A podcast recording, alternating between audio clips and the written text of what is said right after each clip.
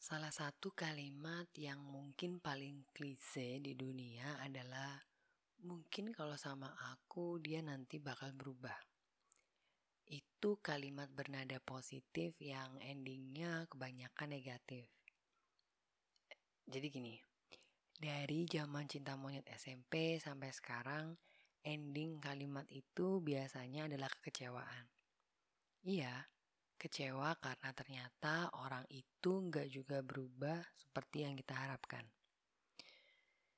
Berapa banyak dari kita zaman dulu pas masih SMP atau SMA ditaksir cowok yang playboy dan semua orang bilang kalau jangan sama dia, tapi kita bilang nggak apa-apa kok, mungkin sama aku nanti dia bakal berubah gitu. Akhirnya malah diduain bahkan ditigain. Atau beranjak gede lagi pas kuliah pacaran sama laki-laki yang abusive ya atau kasar. Either verbally abusive or physically abusive. Terus berharap kalau someday kita akan bisa mengubah dia jadi laki-laki yang lembut. Yang ada akhirnya malah bonyok babak belur atau bahkan trauma karena sampai saat terakhir pun masih juga dikasarin gitu nggak berubah lah. Banyak banget lah cerita kayak gitu dan nggak kehitung ya. Aku juga nggak paham sih sebenarnya kenapa kita sebagai manusia tuh kadang suka ngerasa kayak gitu gitu. Entah karena kita makhluk sosial yang kadang ingin merasa bisa berguna bagi orang lain, eh, bisa membantu orang lain, atau Kadang kita aja yang overestimate kemampuan diri kita untuk bisa mengubah orang. As far as I can remember, ibu told me this wisdom. Jangan pernah mencoba untuk mengubah orang. Karena karakter atau sifat seseorang itu nggak bisa semudah itu diubah kalaupun berubah biasanya sifatnya cuma sementara doang gitu. Nanti kalau ada trigger yang kecil aja, dia bakal balik ke sifat awalnya. Ya kalau kamu nggak suka sama cowok yang ngerokok, ya udah gitu. Jangan milih orang yang ngerokok. Simple. Dan itu emang benar banget pernah kejadian zaman kuliah. Ah, ya, zaman kuliah dulu aku punya classmate cowok yang perokok berat lah. Suatu hari pas kita makan bareng rame-rame itu tiba-tiba ada teman yang nanya kok dia nggak ngerokok. Nah dijawablah sama dia, iya bentar lagi cewek gue mau datang. Dia nggak suka kalau gue ngerokok gitu. Ya bener, habis itu nggak lama kemudian ceweknya datang, terus nongkrong, makan, ngobrol bareng kita, terus dia uh, pulang lagi ke kampusnya. Setelah si ceweknya pergi dari kampus itu classmateku tuh langsung yang ngerokok ngebul kayak kereta api gitu.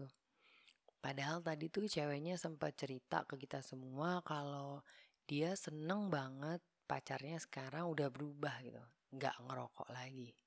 Bayangin dan aku lihat sendiri ya teman-temanku yang cewek tuh berkali-kali nangis dan heartbroken waktu tahu kalau pasangannya tuh ternyata masih juga nggak berubah. Malah selama ini sembunyi-sembunyi di belakang. Itu semua tuh cuma janji di mulut aja atau musiman doang berubahnya. Berkali-kali juga aku ingetin kalau nggak semudah itu itu orang bisa meninggalkan kebiasaannya atau mengubah sifatnya. Apalagi kalau orang itu sendiri nggak ngerasa bahwa apa yang dia lakukan atau kebiasaan yang dia lakukan itu sebenarnya salah. Ya mau kita sampai jungkir balik ngasih tahu dia, ya dia nggak akan pernah bisa relate gitu. But in the end of the day, cinta itu membutakan logika kan. Jadi mereka kadang lebih memilih untuk bertahan dengan harapan bahwa suatu saat nanti pasangannya akan berubah. Atau bahkan ya udahlah nikah aja dulu. Nanti dia pasti bakal berubah kok gitu. Nah, ini ini konteksnya bukan uh, hubungan pernikahan yang sudah berlangsung ya gitu. Jadi maksudku adalah si cewek itu sebetulnya bisa banget untuk ninggalin pasangannya dan um, mencoba untuk bersama orang yang lebih serak lah di hati dia gitu. Di salah satu kajian, Ustadz Khalid Basalama pernah bilang, jangan pernah memilih orang yang secara kasat mata punya sifat atau tabiat yang buruk, lalu merasa bahwa kita mampu mengubahnya nanti setelah menikah. Iya kalau bisa. Kalau kita lebih kuat dan Allah memang lembutkan hatinya untuk berubah gitu. Kalau ternyata malah kita yang ketarik gimana? Nah lain halnya dengan orang yang sifat atau tabiatnya baik, lalu ingin menikah supaya bisa sama-sama belajar untuk menjadi yang lebih baik. Nah itu adalah dua hal yang berbeda gitu.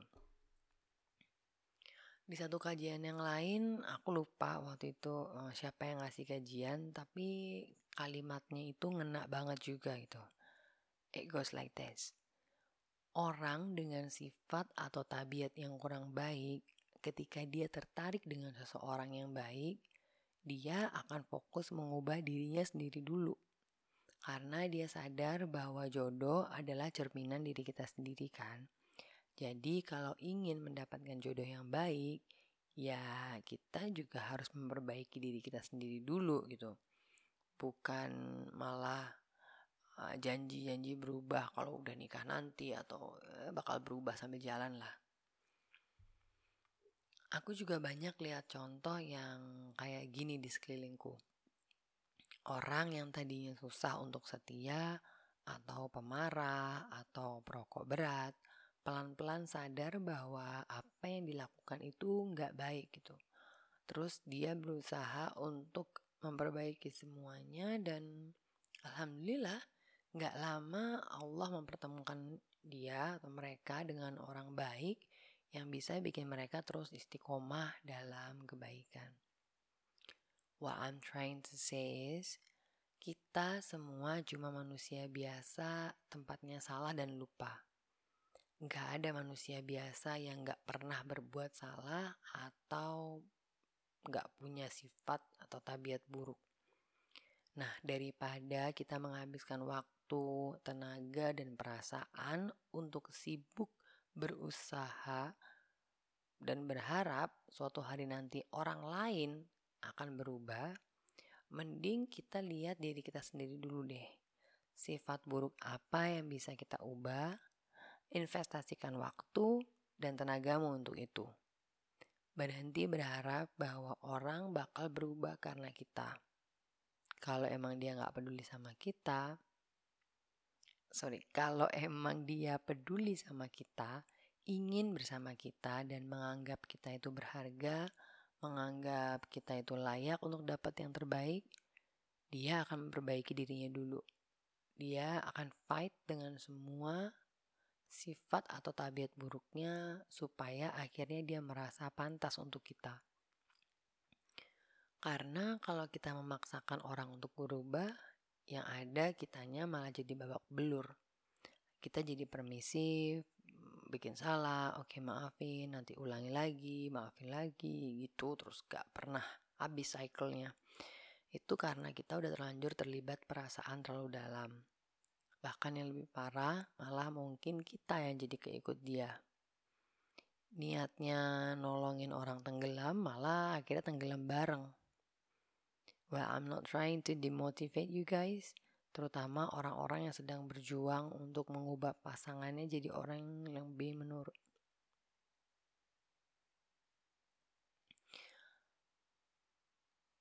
I'm not trying to dem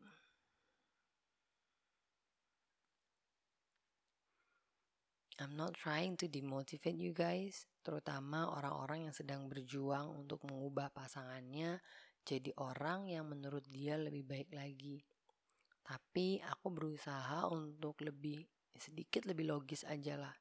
Karena nggak semua cerita bisa berakhir kayak yang kita lihat di film atau di novel kan.